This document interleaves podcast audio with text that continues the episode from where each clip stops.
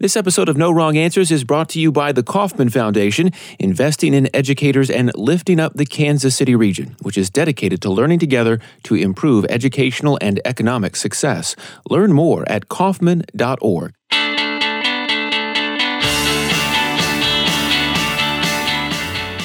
The news on climate change is bleak, but can it be taught? Our teachers say increasingly they feel like they don't have a choice.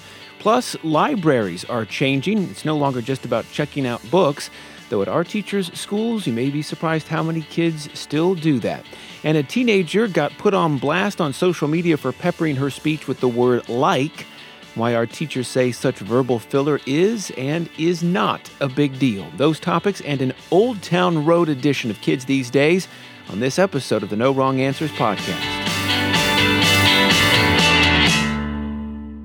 Welcome to No Wrong Answers, the weekly podcast that gives you a teacherly take on the world. I'm your host, Kyle Palmer. I used to be in the classroom as an English teacher. Now I'm behind the mic as a radio journalist. I'm joined, as always, by a group of still hard-working teachers who are not done with the school year just yet. They are ready to share some thoughts that are on their mind today. So let's introduce them. Maddie Burkemper. What do you teach? Hi, I teach third grade. Third grade. All of it. All of it. Lynn Shipley. What do you teach? Uh, I am an instructional coach, but I taught uh, computers in middle school. And Jason Staliga. What do you teach? High school chemistry. So Maddie, Lynn, and Jason are all three educators in the Kansas City metro area. And as I said, sorry guys, all three of you still in school as we speak, though a couple of you will be done by the end of this week by the time that this podcast drops in our feed. Can't wait for it. To... Rubbing it in. Singing one. hey, hey, I, some of us don't get a summer break. Thank you, Kyle. So, I feel. so hey, some of us have to work jobs 12 months out of the year. Wow. Yeah. it's going down. It's going down that way already. Oh, that's good. We don't get paid when we're on summer break, though. I like to say that. I have to I mean, some districts voluntarily do. ask my district to withhold my regular paycheck to pay me over the summer. So I don't work. So that means you get I- paid a I- little bit more during the school year, right? less. If you, if you, if you don't if you don't space it out, or you want to get pa- you want your paycheck over you the summer. you that's what get you're your saying. salary and then you have to choose would you like all of your salary on the months you work or would you like to not have all of your salary and then get that in like a little mini savings Yeah, so uh, the whole i work 12 months a year bit it doesn't work on me it doesn't work on you. Nope. No. Well, understandably so. and we're in pd over the summer so ha feel free to edit this out but Uh, well, you speak of summer.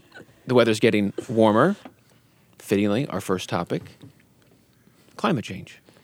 The news about our changing environment is, I shall say, increasingly grim. A report this past fall by the United Nations Intergovernmental Panel on Climate Change made the case that we could start seeing some catastrophic consequences of global warming as soon as the year 2040. Things like worsening food shortages, intensifying wildfires, and mass die offs of coral.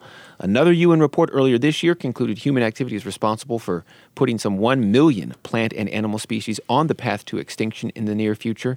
Another recent report published by researchers at Cornell University says by the end of this century, some 2 billion, that's billion with a B people, that's one fifth of the world's predicted population, will be made refugees by rising sea levels. Well, teachers like to say children are our future, but will our children have a future? How do teachers and schools approach what can be a bleak topic of climate change? And is there added urgency now as we consider that our students are the ones who will bear the brunt of whatever environmental calamity could unfold in the coming decades? So that's a lot to take in. Um, I wonder, first of all, and I will say, just to be transparent, I wanted to save this for a day when we had Jason, who is a science teacher. Um, but do any of you, I mean, Jason included, do you explicitly teach about climate change in your class, or does it come up? Um, if so, how? How do you teach it? How does it come up? It comes up every day almost. Really? Really, uh, there's. I have one class that is just very focused on climate change. A lot of uh, a lot of supporters and ardent, ardent advocates for what we need to do for the environment, and then a couple naysayers. And they, they sit in the back of the room. This is kind of my approach to it, actually. And they actually debate it and they talk about it and they, they talk about the, the effects of the ocean and the dying of the coral reefs. They talk about the warming of the of the earth, the the impact that it's going to have on glaciers melting, and then and then there are kids who are like, well, it's fake, and that it isn't real, and so I, I sit there and I just kind of. I kind of, in, in many ways, just moderate the conversation. Have a minor heart attack. No, because it, it's it's fascinating because a lot of the the naysayers is simply based on what they hear from the news or what they hear from their leaders that are in their communities, and uh, and so they they kind of take that and they absorb it. And like as a scientist, my whole approach has always been, well, let's discuss research. let's look at examples of of what's happening with the world. Let's look at trends, and then let's dissect, you know, what your what your thoughts are in regards to climate. So you're saying like the it comes up even when like maybe climate change is not part of the explicit lesson. No, like kids want to talk we about is talk- what you're saying. Well, we were talking about nuclear energy, so I can Uh. see how that may have been a segue into climate change. But I mean, it's happened when we've been balancing chemical equations. It's really when kids have work time that they actually start having actual conversations in regards to topics of society, and one of them happens to be climate and change. it's, uh, so it sounds like there's a segment of your students who are really mindful of it. Seems like they've been doing a lot of like outside reading, know a lot about um, different aspects of our changing climate beyond what you've taught them or what they've been taught in school. It seems like they've been doing a lot of independent research into this. Are they worried about it? I mean, are they, is it something that like makes them anxious and makes them worried about their futures, or is that the wrong, wrong way to, to characterize it? I think they're really concerned about how they can improve the world that is around them locally. Lynn, Maddie, you're not high school science teachers, so this might be a little bit more in Jason's wheelhouse. But even if you don't teach science per se, but I think Maddie, you do teach some science because you teach uh, an all-inclusive classroom. Do you also tackle matters of climate change, or do you see other teachers in your school tackling matters of climate change? And, and if not, like, how do you wish your school went about it? for me, climate change and curriculum, it like falls into the category of this should be in the curriculum, but it's not in the curriculum. So you have to listen to students when they talk and ask questions. And then when you see an opening, then you can draw that piece in. And obviously, sometimes when I'm teaching science class, like we talked about weather patterns, that was a unit that we had. There was another unit about like layers of the earth and fossils mm-hmm. and earth changing over time. The curriculum doesn't explicitly talk about it, but I mean, science is all about patterns, a big chunk of it, you know? And so when we talk about patterns and shifting patterns and climate change, kids are like, is that like, I mean, they, they don't have like enough schema really to have a conversation explicitly about it. And so I kind of see my purpose as helping them build schema. So that way, when they get to Jason or when they get to Lynn in middle school and in high school, they're ready to mm. talk about it. So we practice having disagreements with each other. We talk about having evidence to support your claims in science a lot.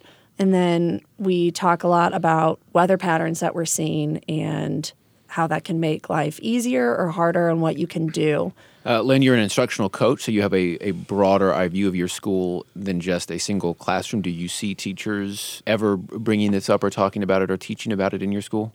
Actually, I do. One of the things middle school should do is bridge the curriculum between elementary and high school.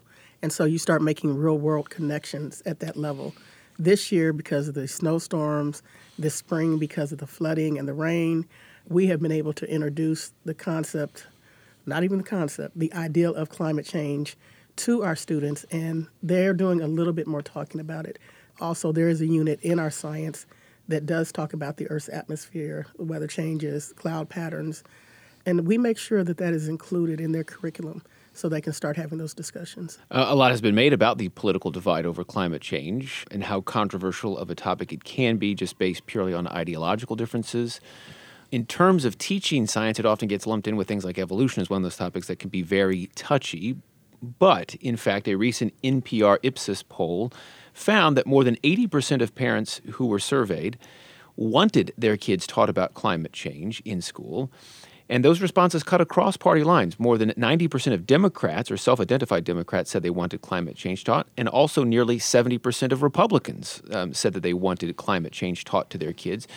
Um, so, with that in mind, do schools have a growing responsibility, or again, I'll say that word urgency, to teach climate change more than what they've been doing? That's an interesting question because you're talking about public opinion driving curriculum. I'm not quite sure if that is the reason why you should teach climate Right, change. yeah, uh-huh. But I, I do believe that climate change should be, as we, as you talked about the mass extinction of pets, of animals and of, of plants, that that should certainly be part of as, as being part of our curriculum. Yeah. I mean, do you, uh, Jason, Maddie? I see you, you thinking about that idea. What it is? Do, do schools have a responsibility to teach climate change? I, I'm just chewing on what Lynn said. I like how you like. I like how you cut to the core of that. You're like, it's a public opinion poll driving curriculum change, you know? And on one hand, yes, I do think that we should be teaching climate change. But on the other hand, using public opinion poll, I don't think that should be your drive for it. So even if in this instance I agree with the public opinion, where he's like it's it's important to view a topic from all angles and as educators if there is a topic that's impacting our society heavily, it's our job to teach that topic mm-hmm. and present that to students and expose them to it. I don't think that the correct answer is to just act like it's not an issue, you know, just as it would not be okay if you just were like, oh, I'm going to scrap evolution because it makes me uncomfortable. Like, you need to be able to present that idea to students and talk about it and facilitate a discourse.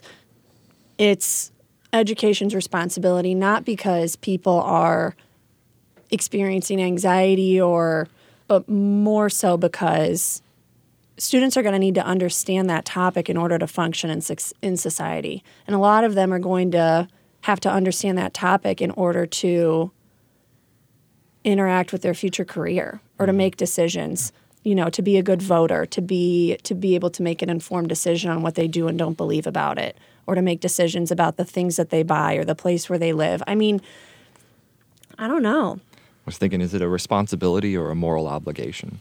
and I would say it's a moral obligation, but that's how it is with all of it. I mean, you could say that uh, any topic that's really important that's not in the curriculum, I would file into a moral obligation folder. You know, like there are so many things that don't end up in the curriculum, and we think, oh, it's not in the curriculum, therefore I can't teach it. I'm just going to leave it outside my curriculum. You know, I think over the last year or two, you know what I mean? you know, over the last year or two, Lynn's, Lynn's squinting at me. go ahead, Lynn. I want to know why. No, I, I was just. Uh, You're thinking. Yeah, thinking about the uh, term uh, moral obligation. Yeah, Uh, uh, it, again, it goes to whose morals are we speaking to? yeah. Do you think climate change is one of those topics that is so big, so existential that that it, it, it does create that moral obligation? I don't think I understood it until uh, 2008. I went on a global learning expedition to South Africa, and there were teenagers from across the world developing and giving research on looking at the impacts of climate change. And I didn't really think about desert desert uh, Desertification. Yeah. I guess if that's the word. Uh, I was thinking like the, the the changing of the lands from more of an arid climate or a, um, a wet climate to an arid climate, looking at to changing into deserts and the impact that has on the economy and, and the ability of people to to live and survive in a given area. I didn't I didn't understand it because I didn't see it. And I didn't understand. I didn't see it from their perspective, and I didn't understand the passion behind it that, that it came across. And this was like a decade ago. This was a decade ago, yeah. And then you know I look at it from uh, the perspective of an educator who probably have had very little training in the science of climate change. So unless you're really a science teacher or that you've really done a lot of research or you've done a lot of reading about it, like how do you approach it, right? Right. Because you you look at it from just reading what you the words that are in front of you and you try to take that and then you articulate it in your own way to your students. But unless you have a full comprehension of what's happening to the world, it becomes really difficult for teachers to want to broach that subject because I think a lot of times teachers are afraid to talk about that of what they do not know. The, the honest truth is that our children, the children that we teach now, are going to grow up in a vastly different world than what I grew up in. Yeah. Uh, we talk about the fact that Mount Everest is melting and bodies are being discovered and the sea levels are rising and you know Greenland and is defrosting and all of these things that are going to impact how we navigate this world, how, how we how we create crops, how we how we farm, how we have food, how we distribute commerce. All of those things are going to be affected within the next 20, 30 years, and our children are going to be in the midst of it. I take that point. Um, that also seems like such a a big idea. I, I wonder how you you apply that to your teaching on a day to day basis, or you know, are you you're going into classrooms looking at kids who, as you said, Lynn, by the time they're our age, are going to be living in a, in a world that is very different or is changed by the ongoing environmental changes. Does that give you a, a bigger sense of responsibility about uh, teaching about climate change and global warming, or trying to broach it, or trying to, as I mean, Jason said, if you're not a science teacher, maybe you don't know the science behind climate change. Maybe trying to catch yourself up to speed about what what it is that's happening, um, so that you can become more knowledgeable. I, I'm going to agree with you. It is, it is extremely large, uh, but this is a different global environment. Social media has made our world much smaller. Uh, we are able to have conversations with people across the world instantaneously. And I think that we have to work on teaching our children how to have that conversation. How, if we're going to make a change, then we have to teach them how to be leaders in making that change. And if this is something that is critical to our survival, we have to get that message across. Hmm. It can start with small things. Not everyone has to be invested to the point where they know all the technical terms. It could be just something talking about everyone's carbon footprint. Another angle to this topic, you know, research published by the College Board in conjunction with several universities found that higher temperatures, if we're talking about global warming, higher temperatures negatively affect standardized test scores, so student achievement. Uh, namely, for every degree hotter average temperatures were in a school in a given school year, students' PSAT scores went down by the equivalent of roughly 1% of their learning that year. And we should say this effect had disproportionate impacts on low income students and students of color who attend schools in hotter states in the American South and Southwest, and also more frequently attend schools that are not as up to date in terms of infrastructure. Um, so that is also an aspect to this, uh, not just in terms of actually broaching the topic of climate change, but the fact that climate change's effects will disproportionately affect kids who are already marginalized. Why is it harder to learn in hotter temperatures? Did you just have like, I mean, just that basic question out there? I mean, it, your body's trying to regulate itself. And so I think a lot of your body's energy is being used for a purpose other than learning the information Just trying to at stay- hand. I mean, it's hot. It's you, I Have you ever have you ever taught what- it in, in, a, in a non-air conditioned setting I went to Yeah. non-air conditioned schools, Oh, K twelve. and walked uphill both ways doing it, Jason? I know. No, my Catholic schools didn't have air conditioning. No, seriously, no, there. Yeah. It was hot.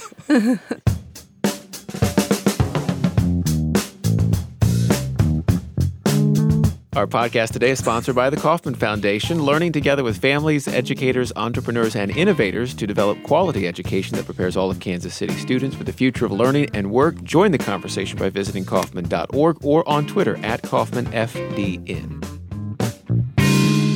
Do libraries still have a role in schools in our digital age? As schools more and more rely on one to one devices, iPads, and other digital technology to deliver learning, what should be the function and use of a school's library? If you're an advocate for libraries within education, there are some troubling trends. Take higher education. The Atlantic recently reported that college libraries are seeing precipitous declines in the rates at which books are being checked out. For instance, at the University of Virginia, a decade ago, students checked out nearly 240,000 books. Last year, they checked out 60,000. Meanwhile, there are problems at the K 12 level as well. Federal data show the number of K 12 public school librarians has dropped nearly 20% since the turn of the century. Yet, research suggests a strong correlation between having strong library programs and highly qualified librarians and higher student achievement. So, what should a school library be nowadays? For you three, how does a library at your school function? Do kids still get a use out of it? And if so, how? How's it used? From my old school to my new school, the, the functionality is they have gone from being librarians to media center specialists.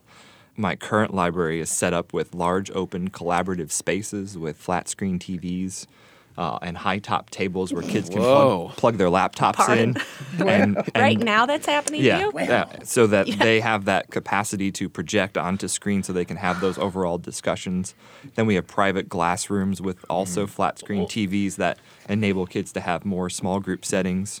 And so when I think of what a current high school library to me now has become more of a collaborative space where books are no longer the prominent feature uh, where right now it's large open spaces and projectors. You, like you're saying, there's like fewer b- actual books in this Well, library. there are 10,000 books in the library. that's you, still a just, lot. you just wouldn't know that there were 10,000 books know it. in the library. And I, I kind of thought about today as I was on my porch swing reading. Oh my Look at god! this guy. Look at this guy. Wait a minute, we're gonna go straight from like their glass yes, well, it goes. meeting rooms to I was on my porch swing, yes, there's, there's sipping a my. coffee. It was a segue. Was it a pour over? Uh, no, no, I'm not that fancy. Sorry. Uh, you're welcome. Uh, uh, thinking about all the articles we were reading, and 20 years ago, where would we have gotten those articles? We'd have had to have gone to a destination, most likely. We would have had to print out the PDFs. We would have had hard copies, maybe having highlighters, for me at least, uh, when I was in high school. You would have had slides, maybe, slides yeah. for that, sure. That we wouldn't have been able to access information so quickly. And so, as I read, when I was thinking about this, I was as the functionality of libraries go, you know, there are so many ebooks out there. There's so many articles that are reading The dissemination of information is Yeah. limitless. limitless. And, and to be clear, Jason, this the, the library at your school that you're describing, it's still headed up by a librarian and an aide. yeah, okay, full so there- time. there's still a, Full-time, there's still both stuff- weeks? Yeah, yeah. Uh, uh, Lynn, actually, a couple weeks ago or a few weeks ago, um, you uh, on another topic mentioned your school's library, which in fact got me thinking about this larger topic. You talked about how a, um, a project that some of your kids were doing, they they completed, they had to use the library as a key resource. So, but for Lynn, but for all of you as well. I mean, are your kids still using? Your libraries in like a traditional sense, like going there, doing research, uh, looking up information. A resounding yes. Yeah. I love the fact that our kids use the library. They come and check out books. We too have a media center specialist and an aide who are full time. But our kids come in and check out books. Our boys check out books. Our girls check out books. Uh, they come in and spend time reading in the morning and at lunchtime if want, they want to. Uh, teachers are consistently sending kids down to return books and check out new ones. In that vein, we also have uh, books on tape or ebooks. We also have a computer lab where kids can do joint work or green screen set studio setup. And so we are really encouraging our students to read. Yeah. That is that is the biggest uh, one of the biggest uh, things that will help kids uh, uh, lessen this achievement gap. So it sounds, uh, what you described, sounds a lot like what my vision, a, a, a traditional vision of what the library is used for. Go there, check out books.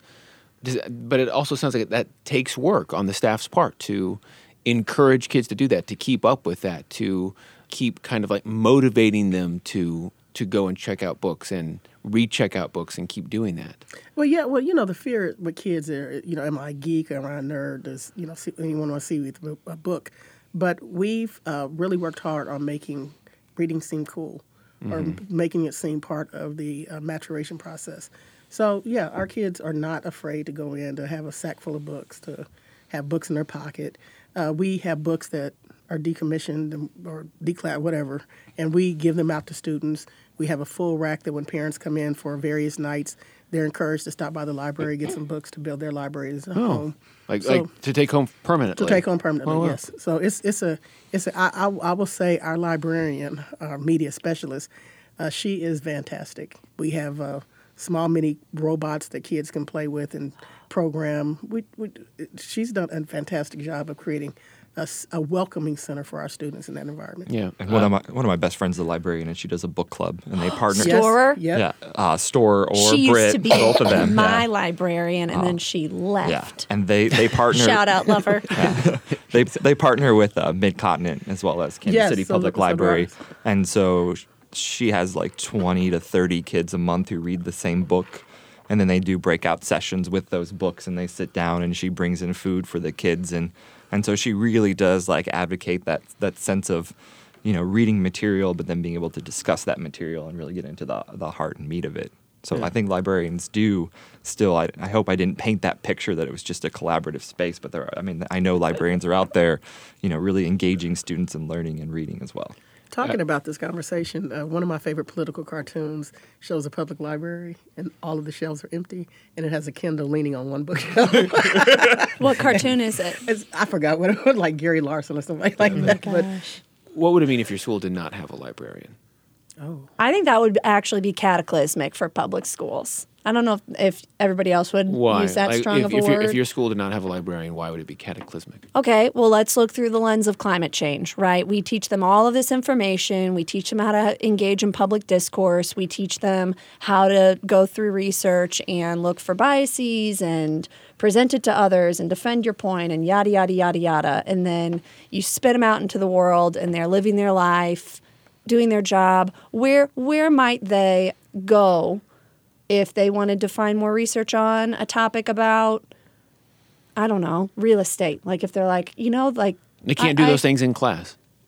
No, as an adult, you need to. You libraries are the hub, like the political, social justice, information hub of cities now. Right. Like you Well- go to our public library in Kansas City, and it is swarming with activities and people and ways to get involved and social justice groups and debates and Right. town halls and on and on and on. And so if you aren't exposing kids to libraries and how to navigate them and how to use all of their systems, books and beyond the books, then So what? you're saying you're, so if they don't have a if they don't have a library in their school, you're saying they would not be prepared to be well, active citizens when they get older. Is if, that if they I don't hearing that? have if they don't have a rock star teacher who is going to fight the fact that they don't have a library in their school, then then yes. Like hmm. if you're, I think it's important that. Yeah. kids understand how to interact with that public space of information and resources and on and on and on. Oh, they're just going to be You know? on their raft of wax just out there floating around by themselves while, while well, it's melting. unless climate change has already cracked through the bottom and has just destroyed their habitat. Yeah. And yet, over the past decade or so, as as schools have struggled with their budgets post recession, oftentimes um, full time librarians, because you have to have a master's degree in order to do that, oftentimes.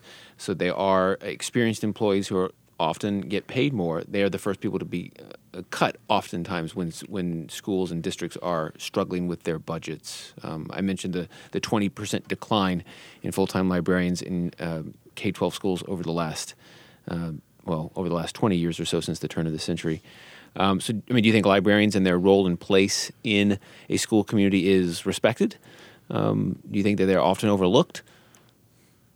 I think it's an easy way to, to save money. I think uh, for for the central office, I think they look at a librarian and they go, well, if we can replace it with an aide, right, instead of having a full time librarian, we can you know save hundred thousand dollars a year. In my old district, they went from having a librarian in every elementary school to having one element one librarian for elementary and then four aides in the building. And a lot of times those libraries were closed from day to day, and so kids didn't have access to it every day. And that was a way for them to be able to save money um, to the detriment of the learning of the child. I think libraries also um, add an extra place of safety for students. Yeah. Um, as a latchkey kid, I was dropped off to school about an hour before school started, and the library was the place I went in order to uh, prepare for school every morning. It, it is one of those places that You are- have kids at your school now who do ground. that? Yes, yes. It's one of those places that it's a neutral ground, and uh, the librarian often plays more of a role. Uh, in addition to being a, book checker out, uh, outer, she uh, she helps facilitate conversations, provides a place for kids that might be considered outsiders to uh, have a home in the school. Uh, wrapping this conversation up, going all the way back to what Jason started us with, describing the library at his school as more of a collaborative space. Um, there are less, there's less physical space devoted to storing books, and there's now, um, you know, planning rooms, uh, study desks, big open spaces where kids can gather and collaborate. Uh, Lynn, you also mentioned that um, the library at your school or a library at a school that you've been in um, has, school. has a has a maker space or has a a place where kids can do some tinkering. Is the main function of school libraries changing? Is it not just no? Is it no longer just about giving kids access to physical books? Though, though you've all mentioned the fact that that's still very important. I- think it's expanding as, as technology, uh, the use of technology grows in schools. Uh, the librarian, the former librarian, now the media specialist, uh, is is in a place where she has expanded, she or he has expanded what they actually do with kids as regarding to uh, information and how it's disseminated. In How schools. so? She has to be knowledgeable in how to work with computers, how to show kids how to research on computers, Uh, she, like I said, uh, sends out all of the new equipment to teachers uh, to help them uh, navigate their technology better in the classrooms. Uh, she is a teacher. She's Apple certified. She has increased her knowledge regarding technology in the classrooms and passes that information on to teachers as well as to students. So she's expanded her role. Jason, um, Maddie, the main function of the of the library changing, in your opinion? Yeah, I mean, I would I would echo everything that Lynn said, um, and then I think that that that question can also be answered by looking at like the larger public library and communities. Like, li- I think for a while libraries haven't just been a place to only go to check out books. I think that that you know the bookworm in me, like I hope, I always hope that there will always be books on the shelves, and that you know the political cartoon mentioned earlier won't come true 100%. You know, like there's nostalgia in the books and I like them, but like libraries have so many other programs in, in just in your public space. And so to me it makes sense that that's being reflected in schools. Um, that it's not just a place to check out books anymore but it's a place where you can learn um, different ways to research interact with new technology that the librarian would bring in that new technology and help teachers learn how to use it. It's, if that felt like a sloppy answer but i think that you get what i was trying to say. And I think the days a little off today of the library being a place where you can hear a pin drop is over. Yeah. I- I- that's definitely, interesting. I, yeah. I do. I, that's so that's so beautifully put that's what i was i say that too thank you. Matt, just cut out whatever Maddie says matt today. just yeah. It, it I really wasn't well. Jason, what do you mean by that? well. Our library is open at 6:45 in the morning, and there are kids already in the library, and so they're they're they're working in the morning already. They're again, it goes back to that sense of collaboration. Um, I take my classes down there when we do like research roundtables, and kids can talk and discuss. And I think back to when I was in college or when I was in high school, and you walked in and it was just hush, and it, and if you made a sound, it was a shh, like one of those moments.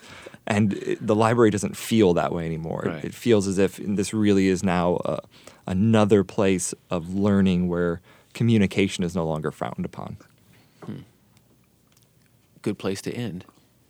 I thought you were going to say something about ASMR. has actually actually i'm not lying i, I was gonna try to do whispered that. Oh, good lord, good lord. All right. We're gonna we're gonna limp, we're gonna l- limp through one more. We're gonna limp through one more segment. There it is. Thank you, Mr. Baldwin. what do you think about library lynn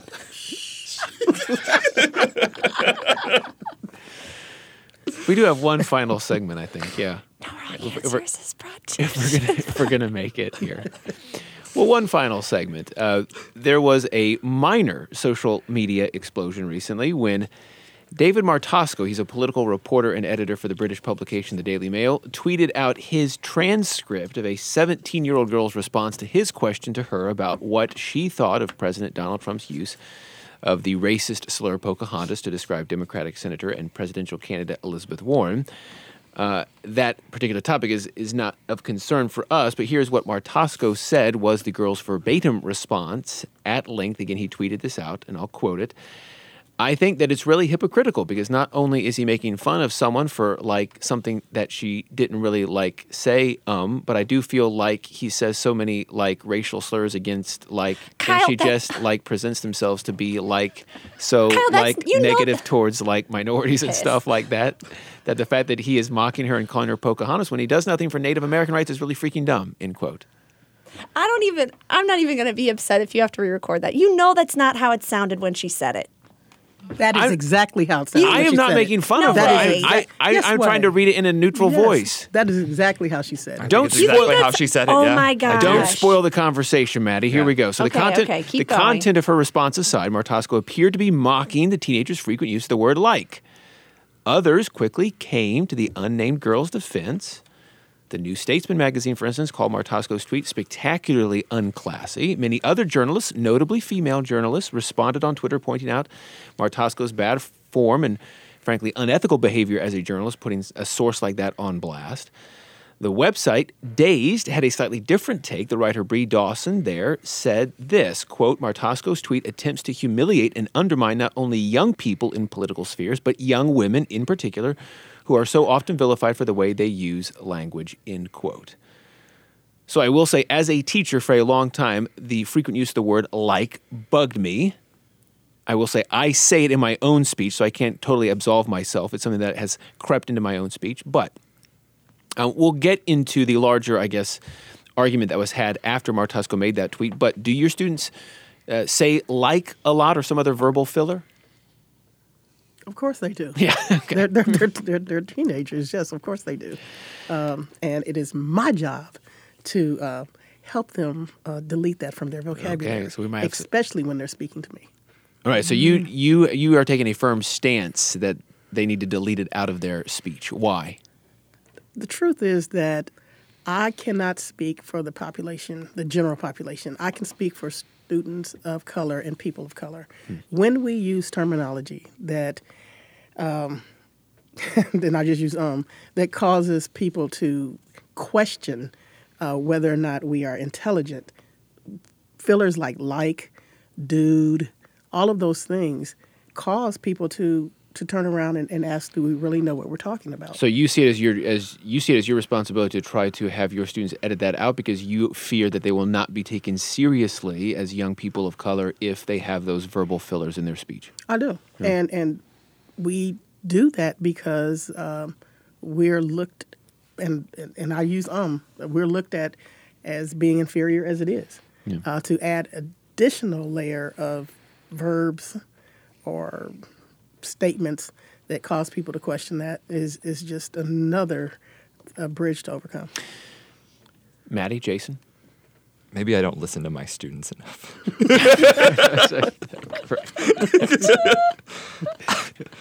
I, I just You don't hear the filler words? I don't hear the word like a lot. That's my point. I bet that if you taped it and listened back to it, that I- it would be on Friday. On. Friday, I listened carefully, uh, just to kind of hear a little bit in my last two blocks, and I it did not come up very often.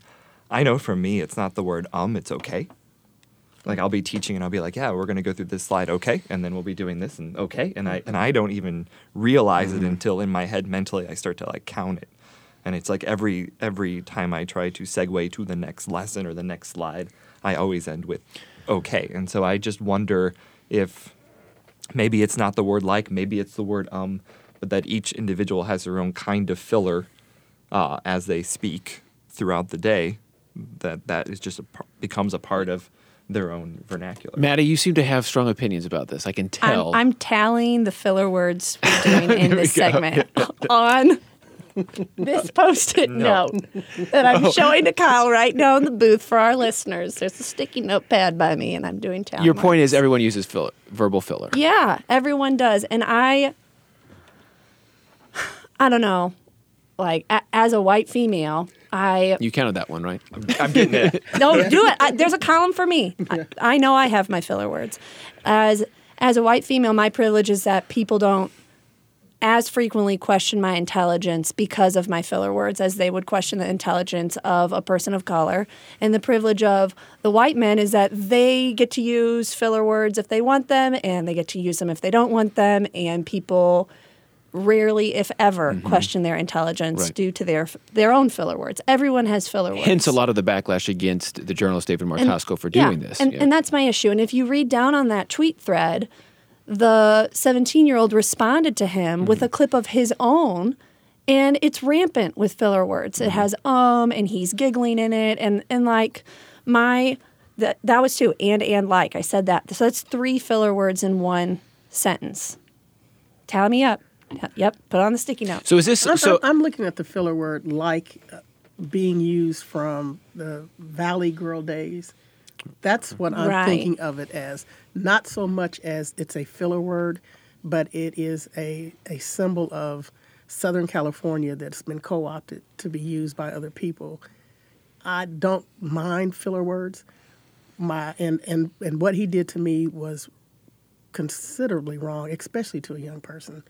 Uh, the idea that you can't use words that make you they that provide pause for you to continue your train of thought uh, is is wrong. And but like is such a, a valley girl type of word. Well, so in that same dazed article that I quoted earlier by Brit Dawson, she um, actually speaks with a linguistic researcher from Cardiff University in Wales named Mercedes Durham. And Mercedes Durham has studied the speech patterns of young people um, a lot and says every generation has their verbal filler of choice, like, um, as you point out, Lynn, originated, um, at least traditionally, people think that it originated in Southern California back in the 1970s and 80s. Um, and that has gotten more popular in recent decades. But Durham says, and this is interesting, uh, and apropos to what Maddie was saying, young females are often the first ones in a generation to adopt what she calls these linguistic innovations, these verbal fillers. And she says this may be the case because women in general are more sensitive to the dynamics of a conversation. They want to make sure that what they're saying is correct and they want to give the other person room to think. So verbal fillers are a sign that they are actually thinking hard about what they should say as opposed to what we often perceive things like like being signs of laziness or even vapidness. Um, that good um, I don't know. Now my now my brain is attacking my own point because on the other hand, if we don't, because on one hand, what I said earlier is maybe a how it should be thought, but on the other hand, there is a how it is reality to the world. And so if I know that the females in my class or that the students of color in my class are at higher risk for being discriminated against because of the way that they're speaking, and I just act like it's not a reality in my classroom, then how is that preparing them for those situations in which a female might be or a student of color might be trying to apply for a certain job or interact in a certain space and then they get trampled on because no one has said, "Hey, they these weren't are able the, to these are the switch. these are the rules of the patriarchy that you're going to have to be aware of and navigate in order to obtain a job. You know, these are the rules of white spaces that you're going to have to navigate in order to gain access to resources or to something. So, I don't know. It's hard because uh, it, it'd be nice to be like, oh, that that rule shouldn't be there, or that prejudice shouldn't be there, or that sexism or racism shouldn't be there. We should be able to allow people to use filler words because that's a linguistical norm. Linguistical? Linguistic? Which one is it? Linguistic. Thanks, Shipley. Um, you're the best. um, so, I mean, that would be nice, but on the other hand, Lynn, you say that you No. actually you you talk to your students about this, or you have in the past. What are those conversations look like? It's interesting. I, I was talking with a former student of mine. She's 25 years old now. We were speaking of something, and she said, "What is what is that Miss Shipley used to ta say? Accountable talk." So I work with my students in two veins. One, yes, we we have uh, conversations that are loosey goosey all of the time. They can use filler words. They can say whatever, but we also translate that into. so if you're presenting this, what would you say at that point? So it's it's a constant. I will never demean a student for their language uh, because that is their language. It does not mean they're not intelligent. It does not mean that they cannot explain exactly what has taken place in their vernacular. What I do is help them expand that. I add to it by encouraging them to use other words that describe exactly what they want to say or what other people expect to hear in relationship to what they're saying. Hmm. So Before we get to kids these days, let's tell you about some other education stories that caught our eye recently. It's time for the headlines. On the heels of Bernie Sanders releasing his education platform recently, which we talked about on the last episode, fellow Democratic presidential candidate Joe Biden has unveiled his education plan. It would triple federal Title I funding, a move Biden says would help close a funding gap between majority white and non white schools. Biden's plan also would expand universal pre K and raise teacher pay. Notably, however, Biden's proposal does not touch upon charter schools, something Sanders makes the centerpiece of his education agenda. Sanders proposes freezing federal funding for charter schools. Nearly 300,000 students in the U.S. attended a full time virtual school last year. That's up slightly from the previous year, according to the Colorado based group National Education Policy Center. In addition, another roughly 130,000 students are enrolled in so called blended learning schools, which typically combine virtual and on site learning.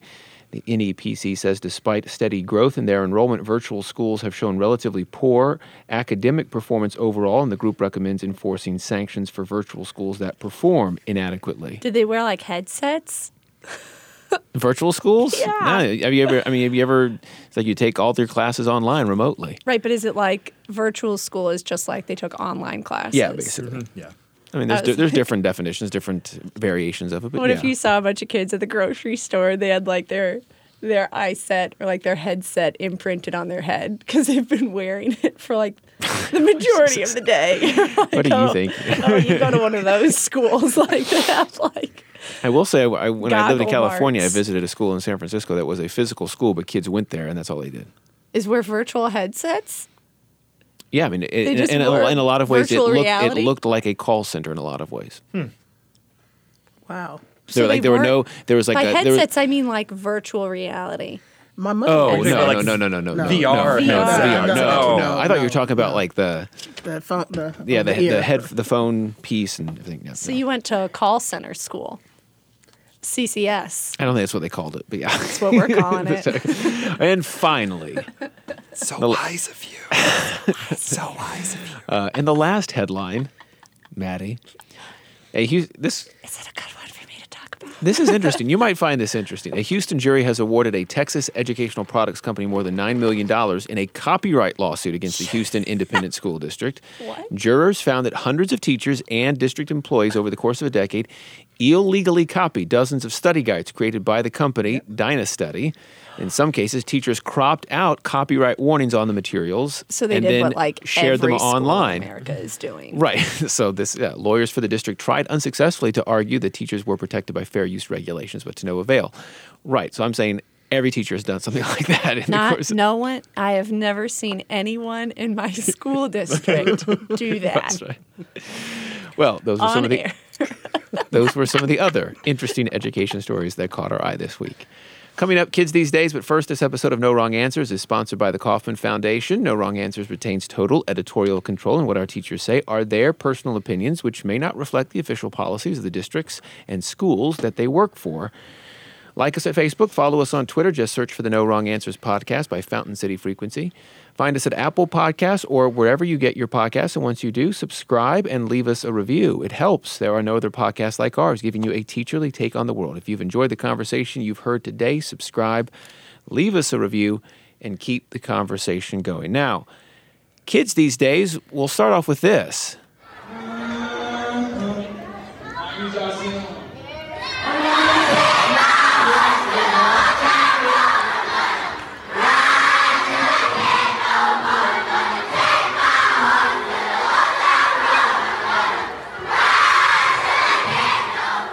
Don't know if you've seen that video. Uh, rapper Lil Nas X led a gym full of elementary school kids in Ohio in a raucous rendition of his hit song Old Town Road. All the kids seem to know it, as you can tell by that video.